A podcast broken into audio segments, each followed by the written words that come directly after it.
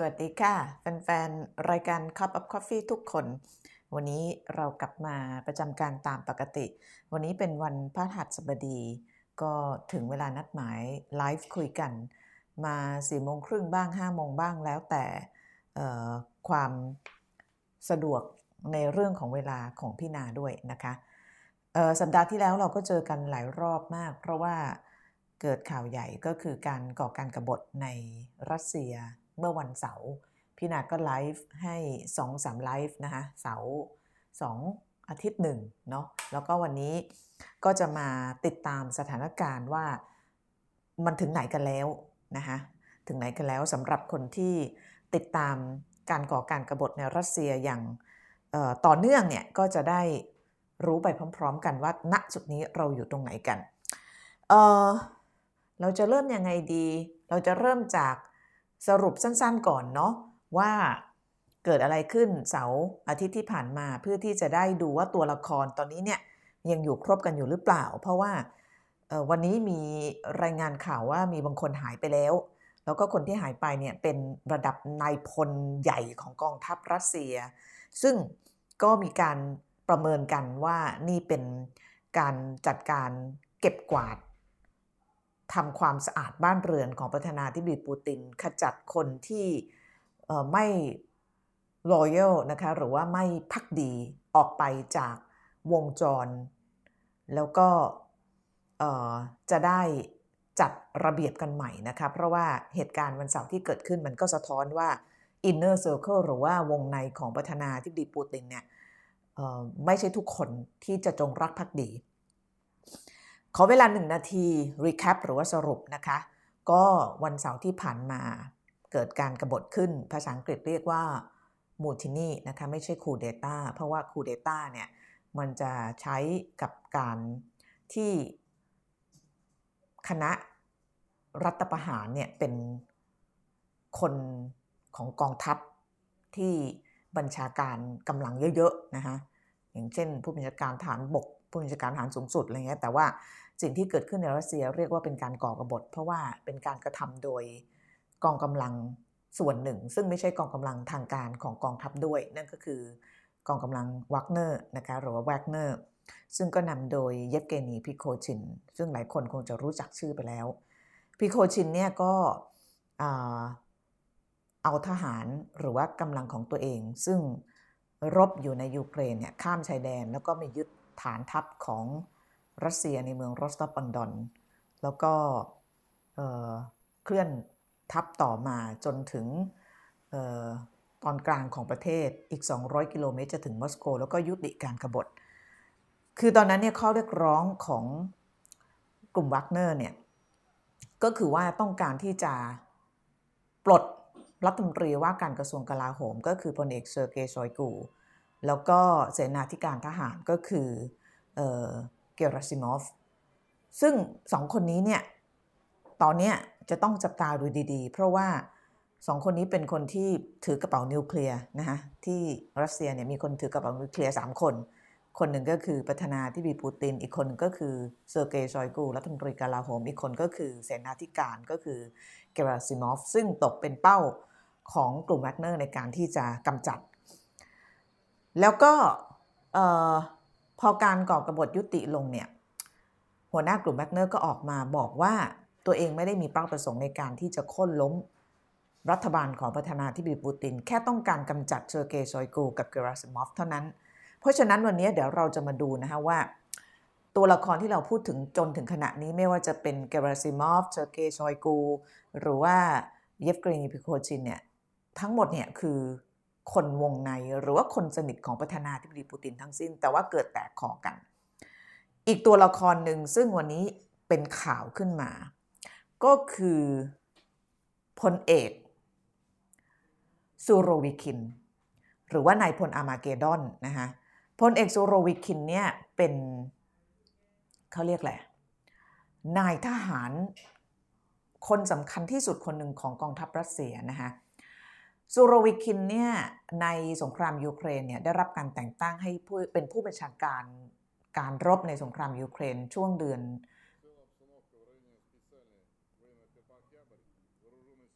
ประมาณสักปลายปีที่แล้ว แล้วก็อยู่ 3 เดือนก็ถูกปลดออกนะคะเดี๋ยวเล่าให้ฟังเพราะอะไร แล้วมันเป็นที่มาที่ไปของการเกิดความขัดแย้งจนเกิดการกรบฏได้ยังไง แต่ว่าวันนี้มีข่าวว่านายพลสุโรวิกินเนี่ย หายตัวไป หายตัวไปนะคะ แล้วก็ข่าวดังกล่าวเนี่ยต้องบอกก่อนว่าไม่ใช่เป็นการรายงานเฉพาะสำนักข่าวของตะวันตกอย่าง Wall Street Journal New York Times เท่านั้นแต่ว่าเป็นการรายงานของ Moscow Times ซึ่งเป็นหนังสือพิมพ์ของรัสเซีย เป็นภาษาอังกฤษนะคะ Moscow Times Moscow Times ก็รายงาน บอกว่าตอนนี้เนี่ยพลเอกซูโรวิกินเนี่ยหายตัวไป แล้วก็ไม่ปรากฏตัวมานานถึง 5 วันแล้ว ตั้งแต่วันเสาร์ที่ผ่านมาซึ่งเป็นวันที่เกิดการก่อการกรบฏนะคะเรารู้อะไรบ้างเกี่ยวกับชะตากรรมของนายพลผู้นี้นะคะมีคนบอกว่าตอนนี้สถานการณ์ไม่ค่อยดีเท่าไหร่ มอสโกไทม์รายงานบอกว่า สถานการณ์ไม่โอเคนะคะ นี่แหล่งข่าวรายหนึ่งบอก Moscow Times แล้วก็ไม่สามารถพูดอะไรได้มาก ตอนนี้มีรายงานว่านายพลซูโรวิคินเนี่ยถูกควบคุมตัวไว้ที่ศูนย์กักกันที่ชื่อเลฟอร์โตโว แล้วก็ไม่ได้ติดต่อกับครอบครัวมา 3-4 วันแล้วนะคะแล้วก็ถ้าไปดูบรรดาบล็อกเกอร์สายทหาร คือในในรัสเซียเนี่ยเขาจะมีพวก pro-war ที่เป็นบล็อกเกอร์สายทหารเยอะ ตอนนี้บล็อกเกอร์สายทหารที่สนับสนุนรัฐบาลรัสเซียเนี่ยก็ออกมาเขียนเรื่องนี้กัน แล้วก็บอกว่า ตอนนี้เนี่ยน่าจะเป็นการเปิดการกวาดล้างครั้งใหญ่ภายในกองทัพรัสเซีย เพื่อที่จะคัดให้เหลือ แต่คนที่จงรักภักดีกับประธานาธิบดีปูตินจริงๆนะคะซึ่งถ้าเกิดเรายึดเอาตามรายงานข่าวของมอสโกไทม์เนี่ยก็อาจจะอนุมานได้ว่า หลังการกรบฏเนี่ยมีคนที่ไม่พักดีถูกกำจัด นะคะซูโรวิกินเป็นใครแล้วทำไมจึงตกเป็นเป้าของของการถูกกำจัดออกจากคนที่เรียกว่าเป็นคงวงในนะคะซูโรวิกินเนี่ยต้องบอกว่าเป็นนายทหารที่ได้รับการยอมรับมากที่สุด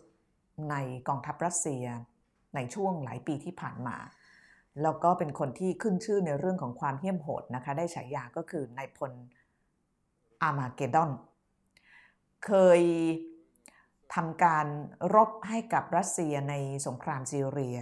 สงครามซีเรียเนี่ยรัสเซียเข้าไปเมื่อปี 2015 เพราะว่าต้องการที่จะช่วยประธานาธิบดี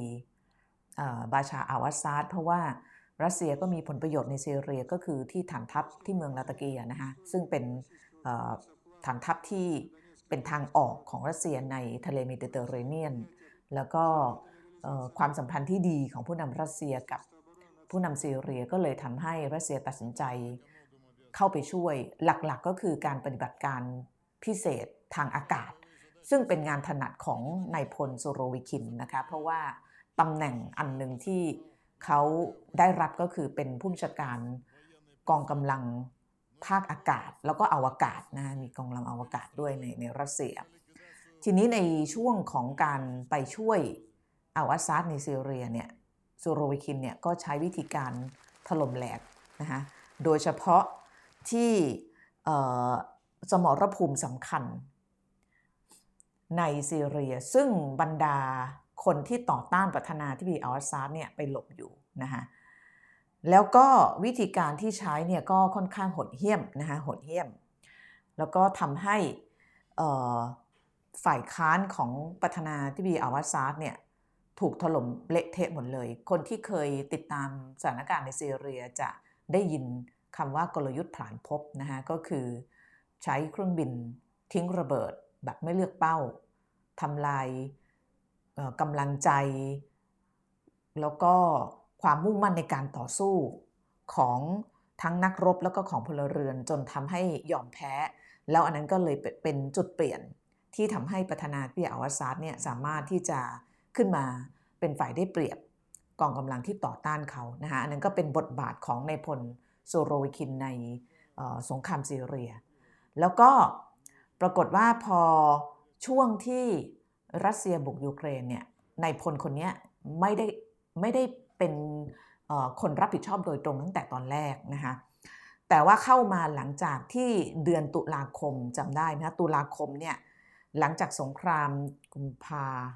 มีนาเมษาพฤษภา มิถุนากรกฎาสิงหากันยาตุลาดำเนินมาได้ 9 เดือน ปรากฏว่าอยู่ๆเนี่ยยูเครนก็โต้กลับเขาเรียกเป็นเป็นปฏิบัติการโต้กลับแบบสายฟ้าแลบ ก็ไปยึดแคว้นคาร์คิฟคืนได้ คาร์คิฟก็อยู่ทางตะวันออกเฉียงเหนือของยูเครน ก็ถูกรัสเซียยึดไว้ได้หลายเดือนนะคะพอตุลาคมยูเครนก็โต้กลับ แล้ว อีกแนวหนึ่งซึ่ง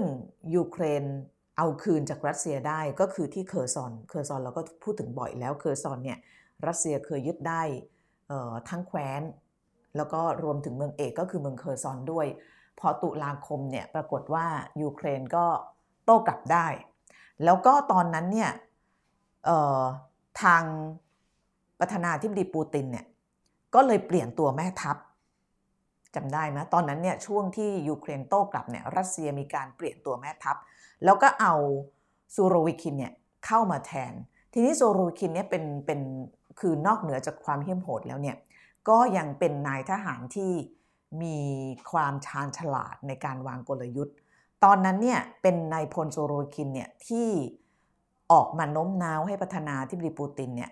เห็นชอบกับแผนการถอนทหารออกจากเคอร์ซอน อธิบายอีกครั้งเคอร์ซอนเป็นแคว้นที่ถูกแบ่งเป็นสองข้าง โดยแม่น้ำนีเปอร์ แล้วก็ฝั่งตะวันตกเนี่ย คือที่ตั้งของเมืองหลักก็คือเมืองเคอร์ซอน ฝั่งตะวันออกเนี่ย อีกฝั่งแม่น้ำหนึ่งเนี่ย เป็นส่วนที่สำคัญเหมือนกัน เพราะว่าเป็นส่วนที่เชื่อมต่อไปกับแคว้นไครเมีย แล้วก็ตอนที่ยูเครนโต้กลับเนี่ย ปรากฏว่ารัสเซียรับไม่ไหว แล้วก็ตอนนั้นเนี่ยพลเอกซูโรวิคินเนี่ยโน้มน้าวให้ประธานาธิบดีปูตินเนี่ยเห็นชอบกับแผนในการที่เขาจะเอาทหาร ซึ่งเป็นทหารฝีมือดีจำนวนมากเนี่ยที่ประจำอยู่แถวนั้นเนี่ยถอนออกจากเคอร์ซอนฝั่งตะวันตก แล้วก็ข้ามแม่น้ำมาอยู่เฉพาะทางตะวันออกแทน เพราะว่าตอนนั้นเขาประเมินแล้วว่าถ้าเกิดไม่ถอนเนี่ยทหารฝีมือดีเนี่ย จะตายเป็นจำนวนมาก เพราะว่ายูเครนรุกมาหนักมาก แล้วก็มีรายงานข่าวว่าในช่วงนั้นประธานาธิบดีปูตินไม่ค่อยจะเห็นชอบกับแผนนี้ของนายพลโซโรวิคิน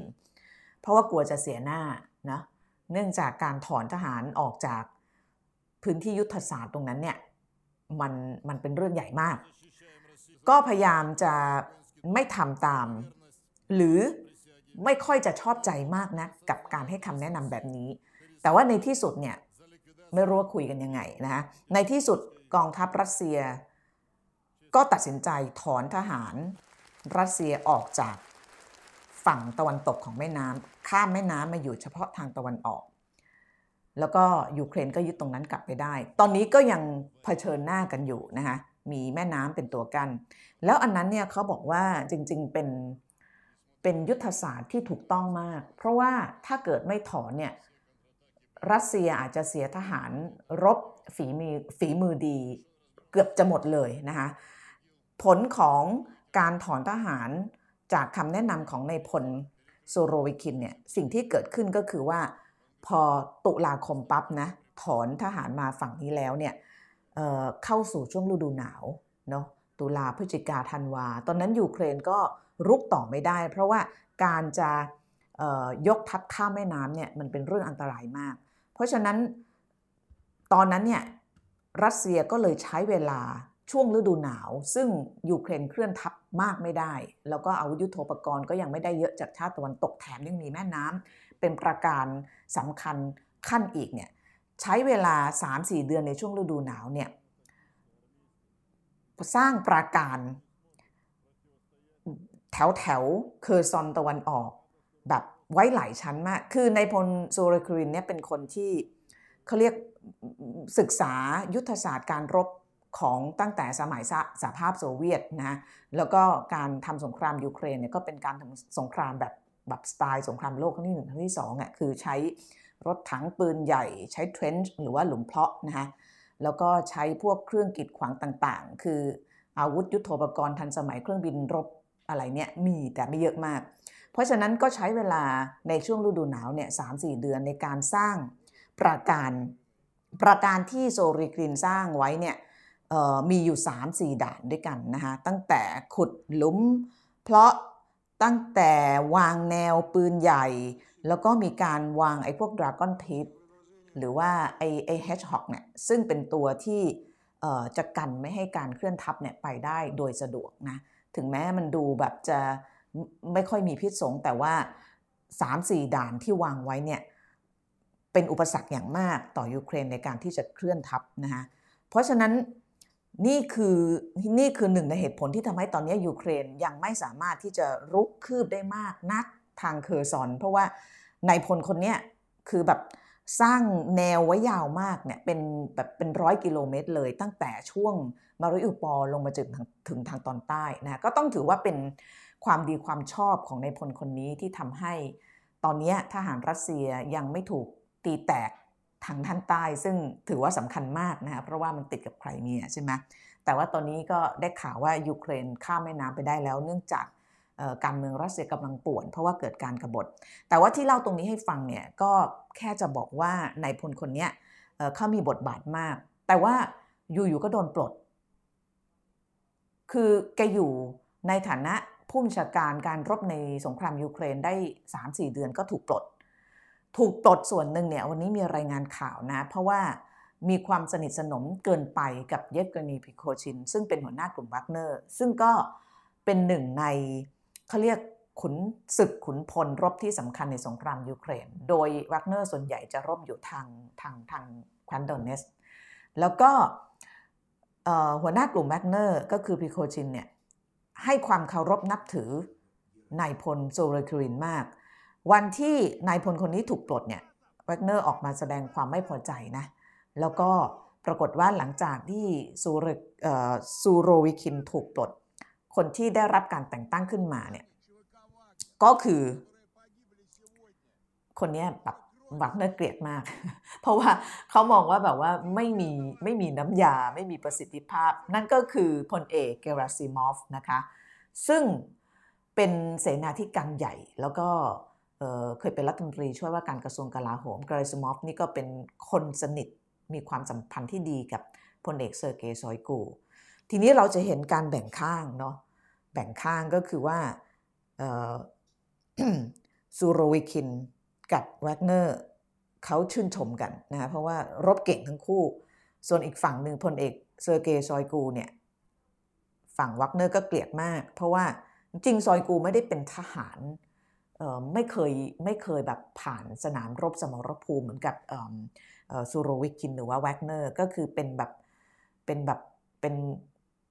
เป็นคนสนิทปูตินเคยแบบไปตกปลาเที่ยวด้วยกัน แล้วก็ได้รับความไว้วางใจคือมีความสัมพันธ์ที่ดี แต่ว่าไม่ได้มีความเชี่ยวชาญเรื่องของแบบการรบการทหารมากนัก แล้วก็พอเกราซิมอฟได้ขึ้นมาแทนพลเอกซูโรวิคินเนี่ยก็เป็นที่มาของความไม่พอใจของกลุ่มแวกเนอร์ซึ่งเราจะเห็นว่าในช่วงสองสามเดือนที่ผ่านมาแวกเนอร์ออกมาแบบแบบรบไปด่าไปอะ่ะแล้วก็ถ้าด่าเนี่ยก็จะมีชื่อสองคนเนี้ย ก็คือพลเอกชอยกูกับเกราซิมอฟนะ เวลาแกด่าก็ด่าหยาบมาก เอามีเสียงหน่อยไหมเออ เวลาด่า เวลาด่าเกราซิมอฟเนี่ยก็จะบอกว่าแบบไม่รู้เรื่องการรบไร้น้ำยาอ่อนหัดอย่างเงี้ยถึงยึดเขาไม่ได้สักทีอะไรเงี้ยแล้วก็ไม่พอใจทีนี้ เออ มีเสียงไหม เคยด่าแบบมี F word มีอะไรด้วย คือแบบแรงมากอ่ะให้ฟังเสียงนิดนึง คือด่าแบบในทางสาธารณะ У нас нехватка боеприпасов 70%! Шойгу! Герасимов! Где боеприпасы? Вот это вот парень คือแบบอันเนี้ยส่วนใหญ่เนี่ยพิโคชินเนี่ยจะปล่อยคลิปด่าออกมาเงี้ย เดือนก่อนที่ก่อการกรบฏเนี่ยพี่นาจำได้ว่าแกด่าทุกวัน ด่าทุกวัน ด่าเพราะว่าไม่พอใจที่คนแบบนี้ซึ่งแกมองว่าเป็นคนที่แบบว่ารบไม่เป็นรบไม่เก่งไร้น้ำยา ไม่มีประสบการณ์อะไรเลยเนี่ยมาบัญชาการการรบแล้วก็ทำให้ทำให้กองทัพรัสเซียแบบไม่ไปไหนอะติดลมสงคราม แล้วพอด่าเยอะๆแบบเนี้ยก็เลยทำให้ กระทรวงกลาโหมที่เซอร์เกย์ชอยกูคุมอยู่เนี่ยรวมถึงเกราซิมอฟซึ่งเป็นคนสนิทเป็นคู่หูกันเนี่ยไม่พอใจ ก็ไม่ส่งอาวุธ ไม่ส่งยุทธปกรณ์ไม่ส่งอะไรให้ แล้วก็ก็เลยทำให้อันนี้จากจากคำกล่าวอ้างของพริโกชินทำให้นักรบแวกเนอร์ในบัคมุตเนี่ยตายเป็นจำนวนมาก เพราะว่าอาวุธเครื่องกระสุนไม่พอ แกก็ออกมาด่าด่าด่าด่ากราดเลย จนกระทั่งมาถึงจุดที่ซอยกูจะจัดระเบียบกระทรวงกลาโหม เพราะว่าแวกเนอร์มันแบบนอกแบบนอกคอกมากอะไรเงี้ยก็เป็นฐานรับจ้างเนาะแต่ว่าความความที่เป็นพรีโคชิน ซึ่งเป็นคนหัวร้อนน่ะแล้วก็มักจะออกมาพูดอะไรแบบว่าตามใจแบบตามใจปากเนี่ยก็ทำให้กระทรวงกลาโหมไม่พอใจ แล้วก็เป็นส่วนหนึ่งที่เกิดแนวคิดอยากจะจัดระเบียบกระทรวงกลาโหม แล้วมันมีเรื่องเงินเข้ามาเกี่ยวข้องด้วยล่ะ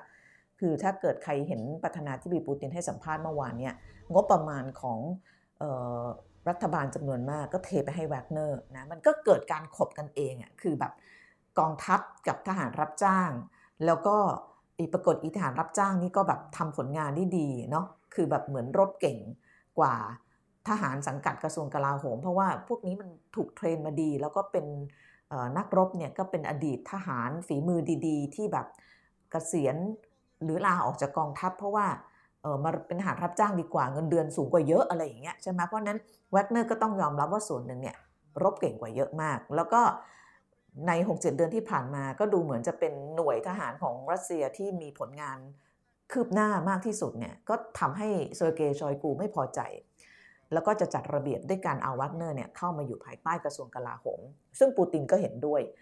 ก็เลยเป็นที่มาของการ march หรือว่าการเคลื่อนขบวนเข้ามายึดฐานบัญชาการในรอสตอฟออนดอนแต่ปัญหาเกิดขึ้นนะคะแล้วก็อาจจะเป็นที่มาของนายพลซูโรวิคินหายตัวไปก็คือว่ารายงานข่าวระบุว่าพลเอกซูโรวิคินเนี่ยอาจจะรู้ว่าแวกเนอร์เนี่ยจะทำการกบฏสองสามวันก่อนหน้า ซึ่งถ้าเกิดรู้เนี่ยก็แปลว่า มีส่วนรู้เห็นกับการก่อกระบฏหรือเปล่านะฮะอันนี้อย่างเดียวเร็วเกินไปที่จะบอกแต่ว่าที่บอกได้ก็คือว่า ดูเหมือนนายพลซูโรวิคินเนี่ยจะรู้ว่าแวกเนอร์จะทำแบบนี้ แต่จริงๆแล้วซูโรวิคินเนี่ยเป็นคนขอให้แวกเนอร์เนี่ยยอมวางอาวุธเองนะคืออาจจะเปลี่ยนใจหรืออะไรก็ตามอันนี้ไม่มีใครรู้ แต่ที่รู้ๆคือวันเนี้ยไม่ปรากฏเงาของนายพลคนนี้แล้วนะคะ ซึ่งหลายคนก็บอกว่าก็อาจจะเป็นการ เคลียร์หรือว่าจัดระเบียบคนวงในประธานาธิบดีปูตินใหม่ เพราะว่าในระบบของรัสเซียเนี่ยอันนี้ฟังจากการให้สัมภาษณ์ของหลาย ๆ คนเนี่ยสิ่งที่สำคัญที่สุดเนี่ยสำหรับการปกครองแบบเนี้ย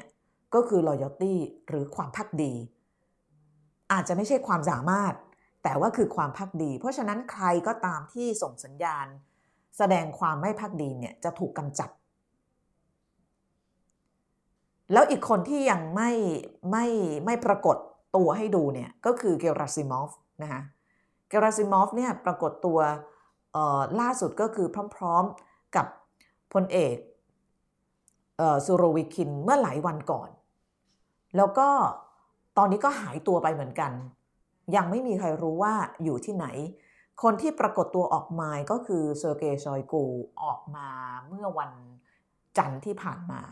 มีภาพนั่งเฮลิคอปเตอร์ แล้วก็ไปตรวจแนวทหาร แต่ว่าหลายคนก็ตั้งข้อสังเกตว่า ไม่รู้ภาพใหม่หรือเปล่า เพราะว่าไม่มีการระบุว่าไปที่ไหนแล้วก็ถ่ายไว้ตั้งแต่เมื่อไหร่ แต่มีการปล่อยภาพออกมานะคะอันนี้ก็คือออสิ่งที่เกิดขึ้นเออซึ่งตอนนี้เนี่ยเดี๋ยวเดี๋ยวนะเนี่ยเซฮายกับท่านผู้ฟังก่อน ระบบคุ้นๆ สวัสดีค่ะกำลังจะกลับจากโรงเรียน คุณไก่ทอดหรือปลาย่าง เรียนอยู่ชั้นไหนคะแหมขยันจังเลย รถติดหรือเปล่า นอนไม่หลับตั้งแต่ไลฟ์ก่อนหน้า นี่มันหลายวันแล้วพี่นาไลฟ์วันอาทิตย์ คุณนามียังยังนอนไม่หลับเลยเหรอ หลับเหอะ เดี๋ยวจะทำลายสุขภาพ เอาเป็นว่าเราติดตามแบบไม่ต้องอินมากเนาะแค่อัปเดตสถานการณ์แต่ว่า บางคนก็แบบว่า ติดหนึบเลย เพราะว่าพล็อตมันยิ่งกว่าแบบนั่นอีก รอพี่นาสรุปให้ฟังคลื่นลมเริ่มสงบ มันเริ่มสงบอะแต่ว่ามันมันมันมันเป็นจุดเริ่มต้นของอะไรบางอย่าง ซึ่งแบบมันมันไม่จบแค่เนี้ยเนาะแต่ว่าเอาเป็นว่าจบแบบ episode แรกไปก่อนแล้วกัน สวัสดีค่ะ คุณเคนจิ คุณสุนทรสวัสดีค่ะ คุณอนุวัตปูตินทำทุกอย่าง เพื่อให้พ้นข้อกล่าวหาที่เกณฑ์ทหารไปเสียชีวิต ละครหรือเปล่า พี่นาว่าไม่ใช่ละคร คือคนอย่างปูตินเนี่ย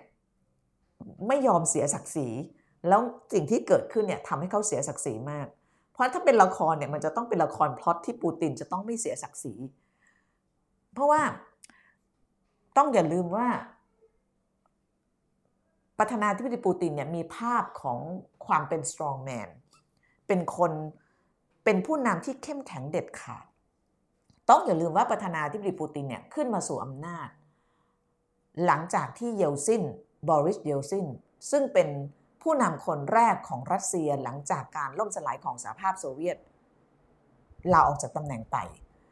แล้วต้องอย่าลืมว่าในช่วงสหภาพโซเวียตจนมาถึงช่วงที่สหภาพโซเวียตล่มสลาย แล้วมาเป็นการปกครองของเยลซินเนี่ย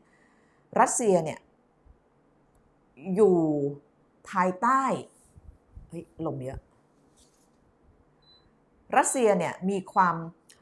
ปั่นป่วนวุ่นวายมากนะคะคนที่รู้ว่าอะไรเกิดขึ้นก่อนที่ปูตินจะขึ้นมามีอำนาจในปี 2000 เนี่ยจะรู้ว่าคนรัสเซียเนี่ยรู้สึกขอบคุณประธานาธิบดีปูตินในฐานะพระเอกขี่ม้าขาว เพราะว่ารัสเซียก่อนหน้าประธานาธิบดีปูตินก็คือก่อนปี 2000 เนี่ยเต็มไปด้วย ความสิ้นหวัง เต็มไปด้วยปัญหาเศรษฐกิจที่เรื้อรังกัดกินคือคนอยู่แบบไม่มีความหวังนะ เพราะว่าพอสหภาพโซเวียตล่มสลายเนี่ยมันเป็นการล่มสลายแบบไม่มีการวางแผนไว้ก่อนอะอยู่ๆก็ collapse เลย แล้วก็มันก็เต็มไปด้วยปัญหาเศรษฐกิจตอนนั้นค่าเงินตกต่ำมากเงินเฟอ้อของแพง แล้วก็เกิด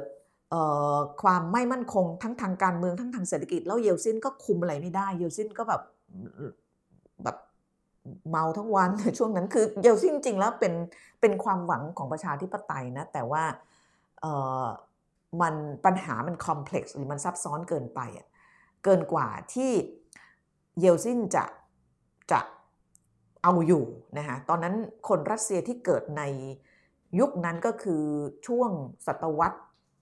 1990 เนี่ยเป็นศตวรรษที่แบบไม่มีความหวัง แล้วพอปัตนาที่บีปูตินขึ้นมามีอำนาจเนี่ยสิ่งที่ทำก็คือว่าจัดการกระชับความแข็งแกร่งถึงแม้จะหมายถึงการที่ทำให้ตัวเองแบบมีคนเป็นคนที่มีอำนาจที่สุด คือใช้อำนาจแบบมือหนัก แต่ว่าก็ทำให้สังคมรัสเซียเนี่ยมีความเป็นเเขาเรียกมีความนิ่งมากขึ้น นะคะคนเริ่มมีความมั่นอกมั่นใจในการที่จะมองเห็นอนาคต พี่นามีเพื่อนรุ่นเดียวกันก็คือคนอายุรุ่น 50เนี่ยซึ่งเขาเล่าให้ฟังว่าในช่วงที่เขาเออ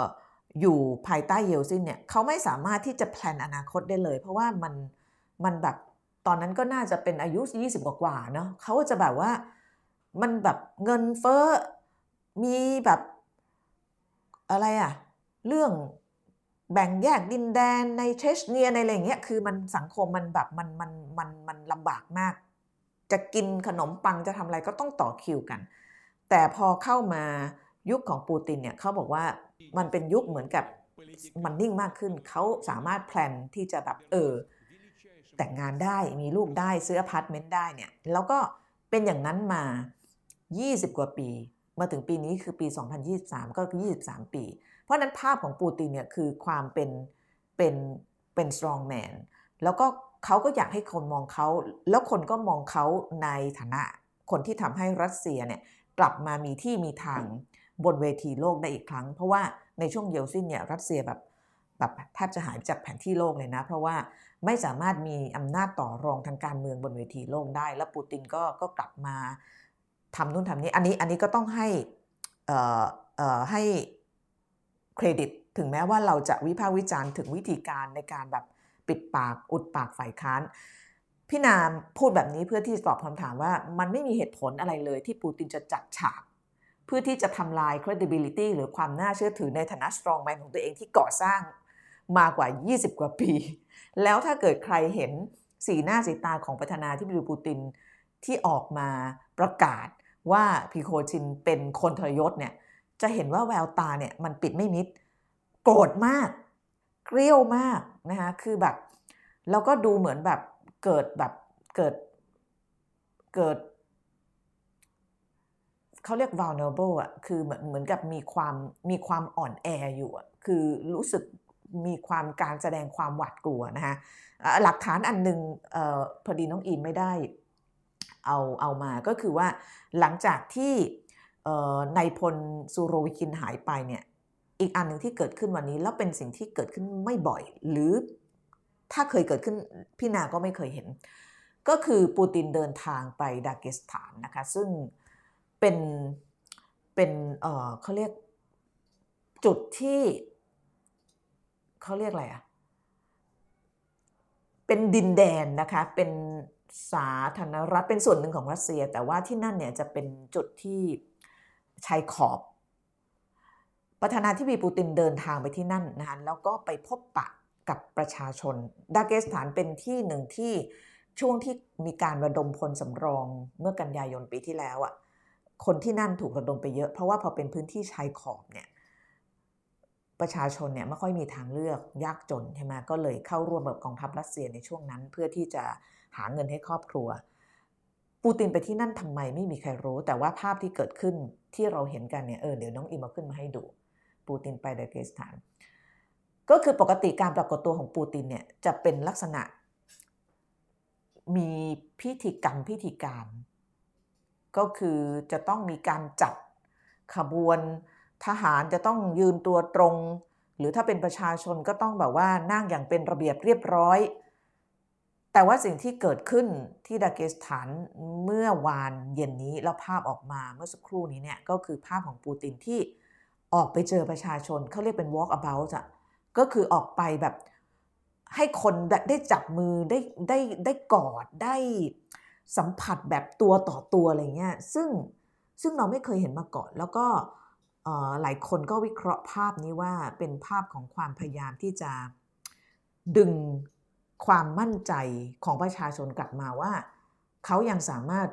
คอนโทรลสถานการณ์ยังเอาอยู่นะคะแล้วก็ยังยังเป็นคนที่อยากให้คนได้เห็นว่าคอนเน็กหรือว่าใกล้ชิดกับประชาชนเออเนี่ยภาพที่ไปดากิสถาน เดี๋ยวให้ดูตอนไปเจอประชาชน เราเราไม่ค่อยเห็นภาพแบบนี้เท่าไหร่นะคะแล้วทำไมถึงไปตอนนี้ อันนี้ก็น่าสนใจ เดี๋ยวไปดูภาพตอนที่เขาเขาเจอคน น่าจะท้ายๆน้องอ็ม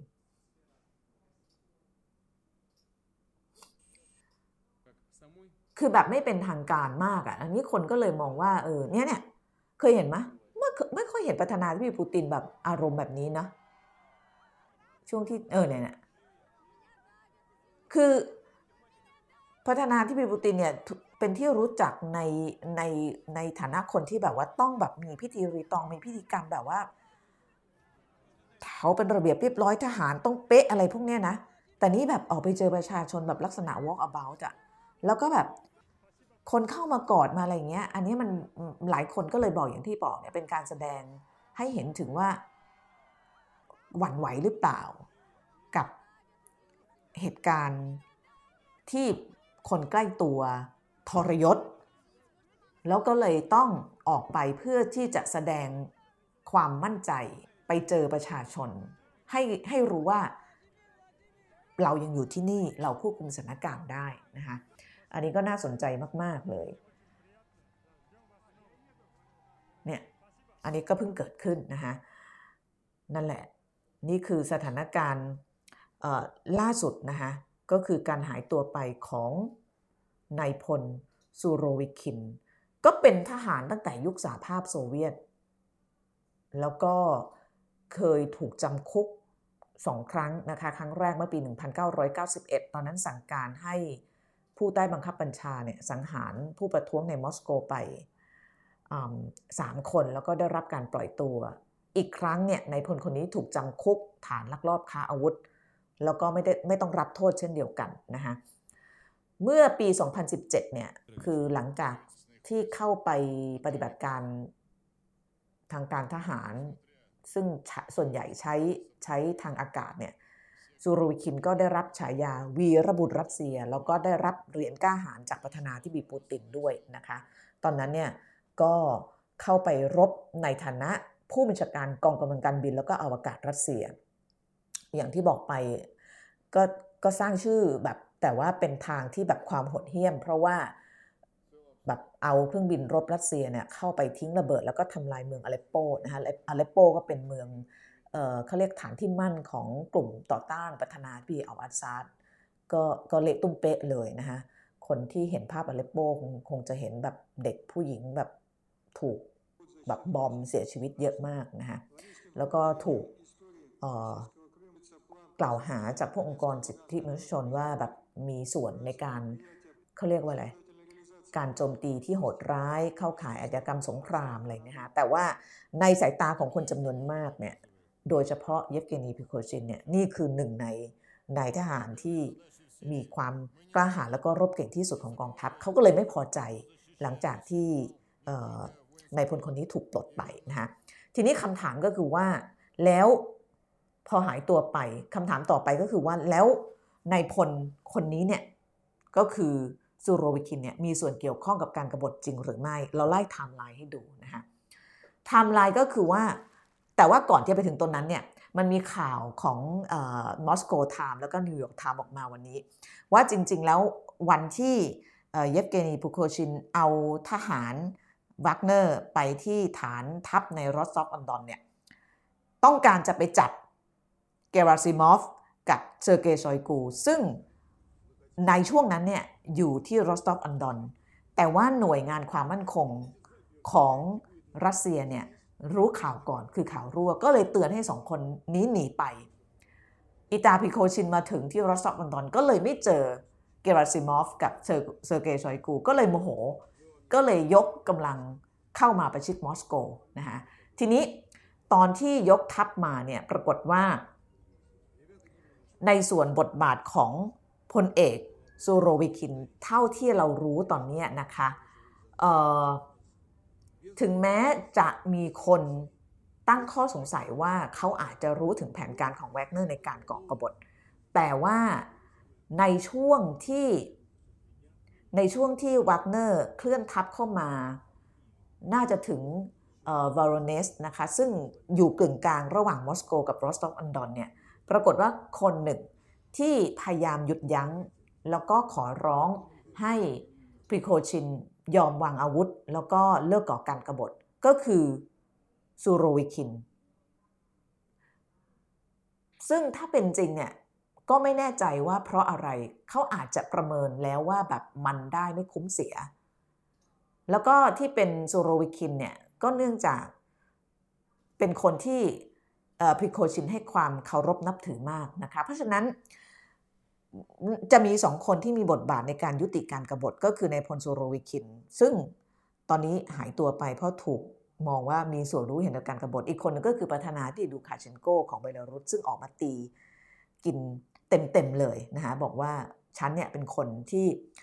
เจรจาให้กับแวกเนอร์เนี่ยยอมยุติการก่อการกบฏเอง แล้วก็เมื่อวานนี้ ก็ออกมาเมาท์แบบว่ายาวๆเลยนะคะ เดี๋ยวพี่นาจะอ่านให้ฟังจริง ๆ มีเสียงด้วยไม่รู้เอามาปล่อยได้หรือเปล่า เสียงของออไม่ได้เนาะลูคาเชนโก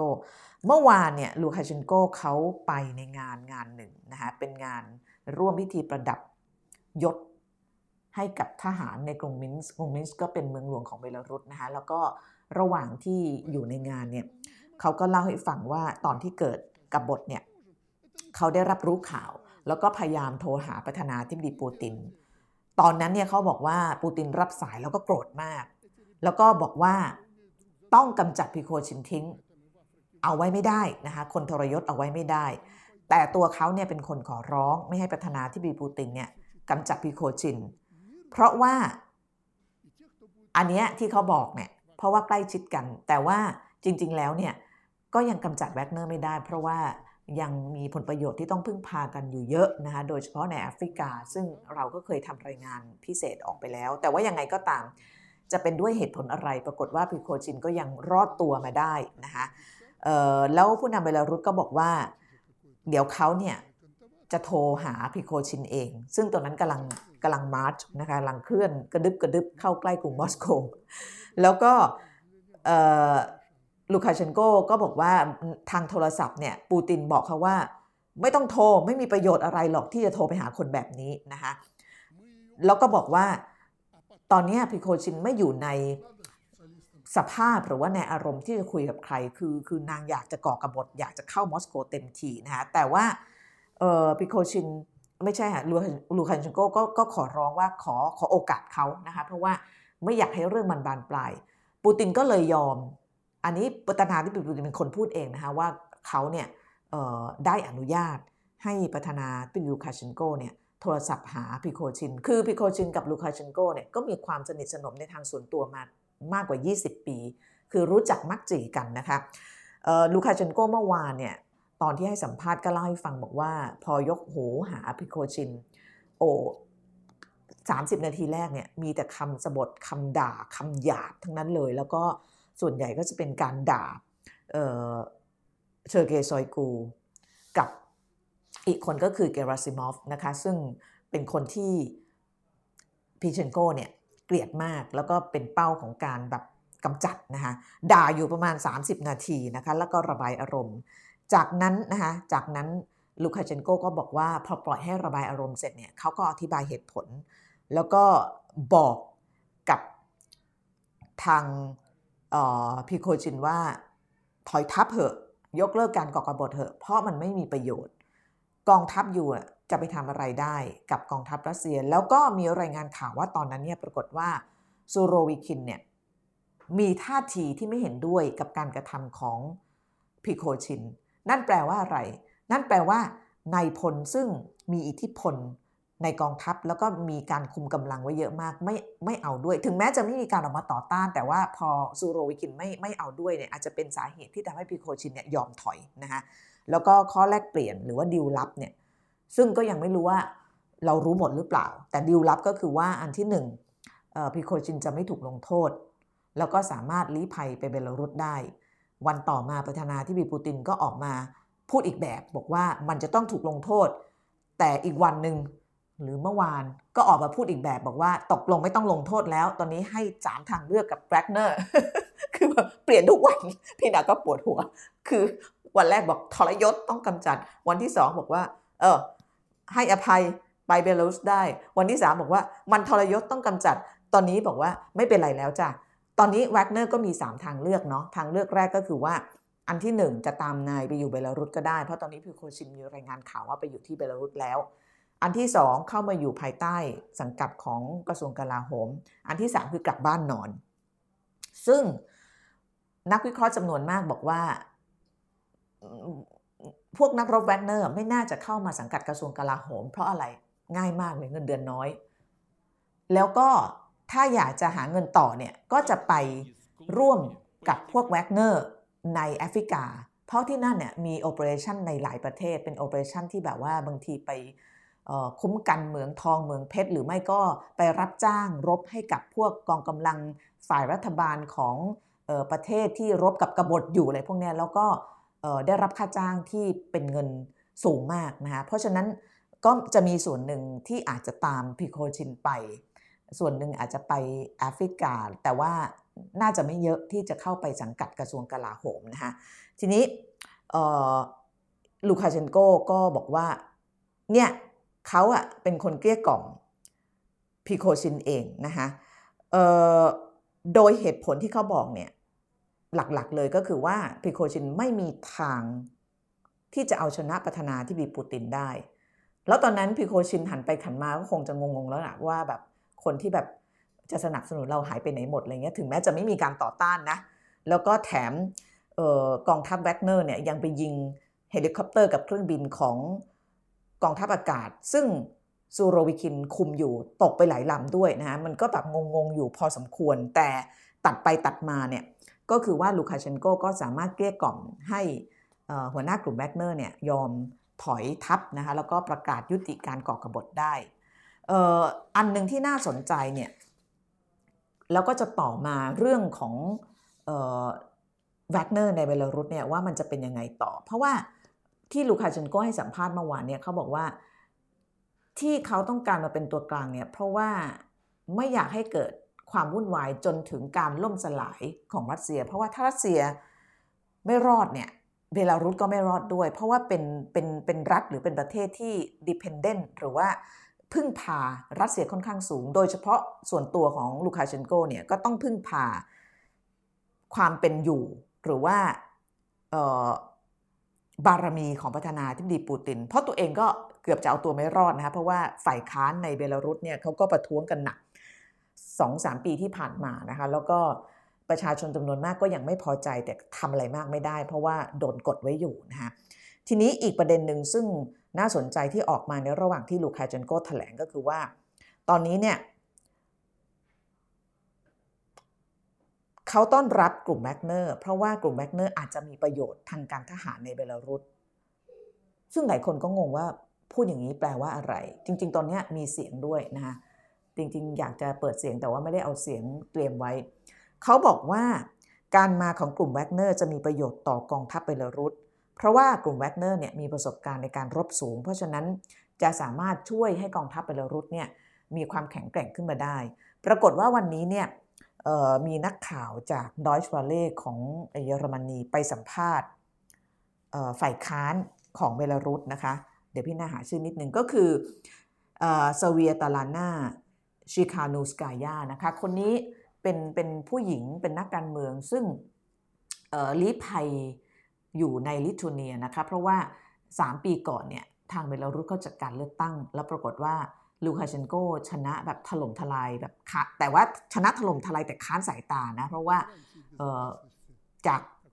exit poll เนี่ยฝ่ายค้านเนี่ยชนะเยอะมาก เพราะลูคาเชนโกเนี่ยคนก็คนก็ไม่เอาเยอะ เพราะว่าอยู่ในอำนาจมาตั้งแต่ปี 1994 ตั้งแต่เป็นเอกราชจากสหภาพโซเวียตเนี่ยที่นี่ไม่เคยเปลี่ยนผู้นำเลยท่านผู้ชม คือแบบ แล้วก็ได้ชื่อว่าเป็น the last dictator of Europe ก็คือเผด็จการคนสุดท้ายแห่งยุโรป คือใช้แบบการกดใช้ปราบฝ่ายค้าน เลือกตั้งกี่รอบแล้วตั้งแต่ปี 1994 จนถึงล่าสุดเมื่อ 2-3 ปีที่แล้ว เลือกตั้งมา 6-7 รอบแล้วนางชนะทุกครั้งเลย แล้วก็ครั้งสุดท้ายเนี่ยแบบเขาบอกว่าค้านสายตามาก แล้วก็ทำให้ประชาชนแบบเป็นแสนแสนคนออกมาประท้วง แต่ว่าตอนนั้นเนี่ยลูคาเชนโกได้ตัวช่วยก็คือประธานาธิบดีปูติน ให้การสนับสนุน backup แล้วก็เลยทำให้ฝ่ายค้านถูกปราบหงอยไปเลย แล้วก็ฝ่ายค้านคนนี้ก็คือเซเวียตาลาน่าชิคานูสกายาเนี่ยก็ก็ลี้ภัย แล้วก็เมื่อคืนเนี่ยนักข่าวรอยเตอร์เนี่ยไปไปสัมภาษณ์คนนี้นะคะไปสัมภาษณ์เซเวียตาลายาแล้วก็มีสองสามประเด็นที่น่าสนใจเขาถามบอกว่า คิดยังไงกับการที่ แวกเนอร์เนี่ยเข้ามาอยู่ในเบลารุสเขาบอกว่ามันมันเป็นเรื่องที่ไม่ดีแน่ ๆ เพราะว่าสิ่งเนี้ยคือเนื่องจากแวกเนอร์มันเป็นเหมือนกับมันเป็นแบบหลุมดำอะ่ะมันเป็นอะไรที่แบบว่าไม่มีความโปร่งใสตรวจสอบไม่ได้ มันเป็นแบบทหารรับจ้างอะ่ะมันไม่ไม่ได้มีระบบโครงสร้างอะไรที่เราจะแบบว่าเห็นได้ว่ามันโอเปเรตหรือว่ามันดำเนินการยังไง เพราะฉะนั้นการเข้ามาของอะไรที่มันแบบลึกลับมืดๆดำๆแล้วไม่รู้ใครอยู่เบื้องหลังเนี่ย เธอบอกว่ามันเป็นอันตรายทั้งสิ้น เป็นอันตรายต่อทั้ง security หรือความมั่นคงของประเทศเองรวมถึงเพื่อนบ้านนะคะ เพื่อนบ้านของเบลารุสนี่ก็มียูเครน แล้วก็มีโปแลนด์ แล้วก็มีลิทัวเนีย ลัตเวียอะไรเงี้ยนะคะซึ่งเป็นชาติสมาชิกนาโตเพราะฉะนั้นเขาก็บอกว่าคนในเบลารุสเองตอนนี้ก็เริ่มรู้สึกไม่สบายใจ เราจะสบายใจหรือเปล่าถ้าอยู่ๆมีแบบว่ามีแบบหลุมดำเข้ามาแล้วก็ไม่รู้ว่าแบบแบบคือแล้วเป็นหลุมดำที่แบบที่แบบ มีอาวุธอะแล้วก็รบเก่งอะแล้วก็อยู่ข้างใครก็ไม่รู้อะเข้ามาเราจะหนาวหนาวมาแล้วเป็นประชาชนธรรมดาก็ต้องหนาวหนาวร้อนร้อนใช่ไหมเออ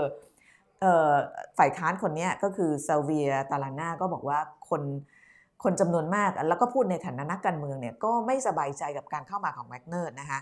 แล้วอีกอันหนึ่งที่เธอพูดก็คือว่าที่ลูคาเชนโกอะไปประกาศต่อหน้าสาธารณชนว่าแวกเนอร์เข้ามาเบลารุสก็ดีเพราะจะได้มาสอน ทหารเบลารุสให้รู้เกี่ยวกับเรื่องการรบการทำสงคราม เธอก็บอกว่าสิ่งที่แวกเนอร์จะสอนกองทัพเบลารุสคืออะไร คือความเลือดเย็นหรอ คือความโหดเหี้ยมหรอ คือการข่มขืนผู้หญิงหรอ ซึ่งเป็นสิ่งที่แวกเนอร์เนี่ยทำทั้งโดยเฉพาะในแอฟริกา นี่คือสิ่งที่เราไม่ต้องการให้คนพวกนี้มาสอนทหารกองทัพของเราอะไรเงี้ย อันนี้ก็เป็นประเด็นที่ดีมาก เพราะว่าเอาคิดว่าถ้าเราเป็นประชาชนคนเบลารุสธรรมดาเนี่ย เราอยากให้แบบว่า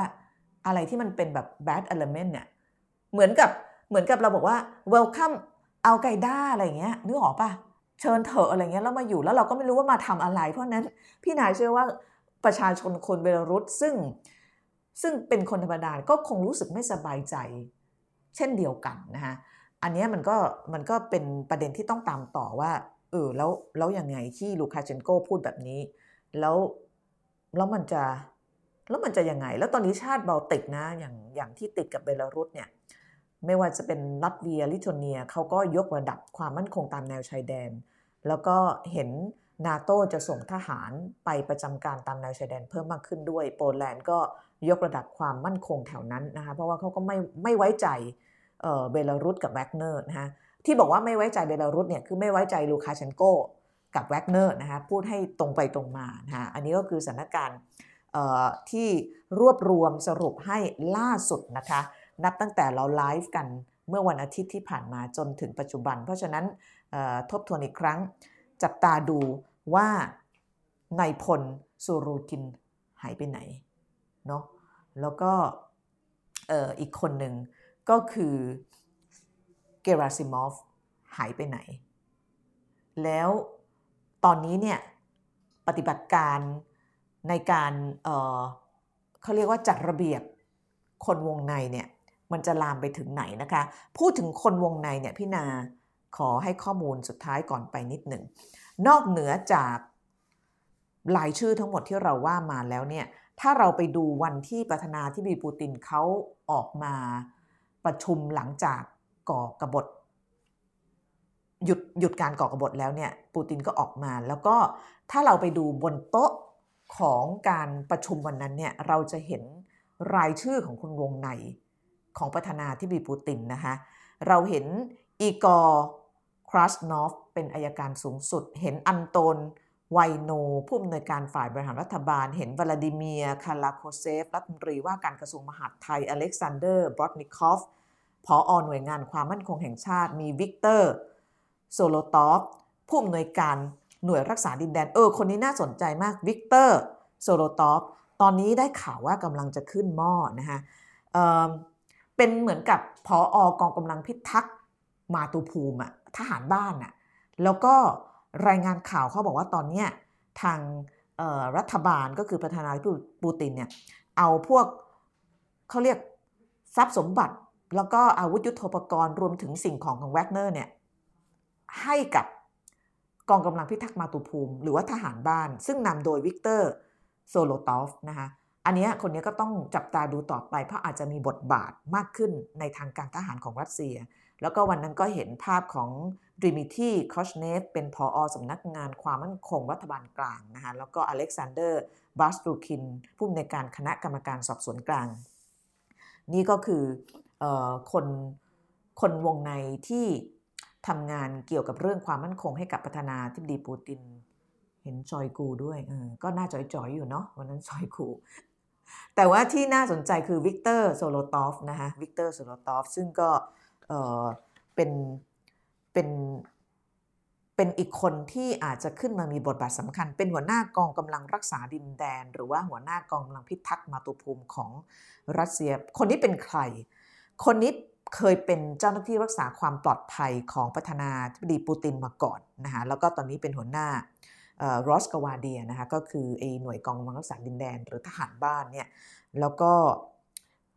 เขาบอกว่าหน่วยนี้เนี่ยเป็นคล้ายๆกับกองกำลังส่วนตัวของประธานาธิบดีนะคะคนนี้เนี่ยได้รับเลือกจากปูตินให้ขึ้นมาคุมกองกำลังนี้ เพราะว่าความจงรักภักดีนะคะเราจะเห็นว่า ระบอบแบบเนี้ยเขาจะยึดเอาเรื่องความจงรักภักดีเป็นหลัก เพราะว่าวันใดวันหนึ่ง ถ้าเกิดความจงรักภักดีกลายเป็นความทยศเนี่ยมันก็จะเกิดความวุ่นวายหายนะอย่างที่เห็นนะคะ นี่ก็คือเรื่องของคนวงในประธานาธิบดีปูติน เดี๋ยวดูนะคะว่านอกเหนือจากในส่วนของวิกเตอร์โซโลตอฟซึ่งได้ข่าวว่ากำลังจะขึ้นมามีบทบาทแล้วเนี่ยจะมีใครอีกบ้าง แล้วก็คนที่หายไปก็ ก็ยังต้องจับตาน่าสนใจนะคะอเล็กซานเดอร์บอร์ตนิคอฟคนนี้ก็สำคัญมาก FSB นะคะ เป็นพออสำนักงงานความมั่นคงแห่งสหพันธรัฐ FSB นี่ก็เขาเรียกว่ากลายพันธุ์มาจาก KGB คือประธานาธิบดีปูตินเนี่ยใช้เขาเรียกอะไร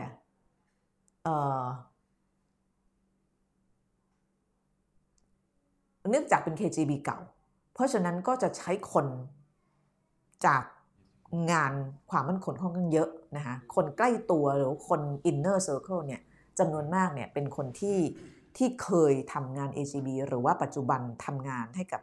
FSB นะคะหรือว่าสำนักงงานความมั่นคงแห่งสหพันธรัฐ แล้วก็บนโต๊ะนี้เราก็จะเห็นหลายคนเลยนะคะเอาละค่ะวันนี้เดี๋ยวอ่านให้ฟังก่อน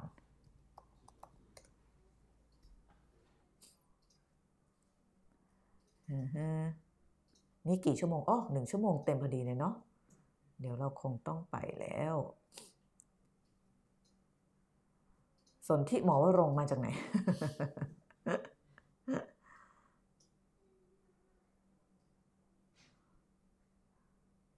ผู้นำเบลารุสไม่กลัวคนทรยศเหรอ คงกลัวมั้ง เขาคงกลัวคนทรยศหมดนะเนาะ ติ่งตะวันตกดีดาได้ไม่นานเปลี่ยนแผนซะแล้ว ไม่ได้ดีดาหรอกเราก็ตามสถานการณ์ จริงแบบเราก็ไม่ได้ไม่ได้แบบว่ามีผลประโยชน์อะไรเลยนะ เราก็แค่แบบรายงานข่าวแค่นั้นเองอะแค่ทำงานในหน้าที่นักข่าวแล้วเผอิญข่าวมันเป็นเรื่องพวกนี้เราจะให้เราพูดอะไรใช่ไหมขออภัยด้วยนะที่ต้องแบบว่า โต้กลับ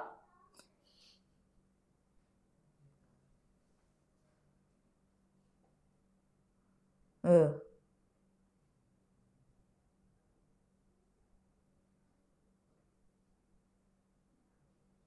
ไม่อ่าน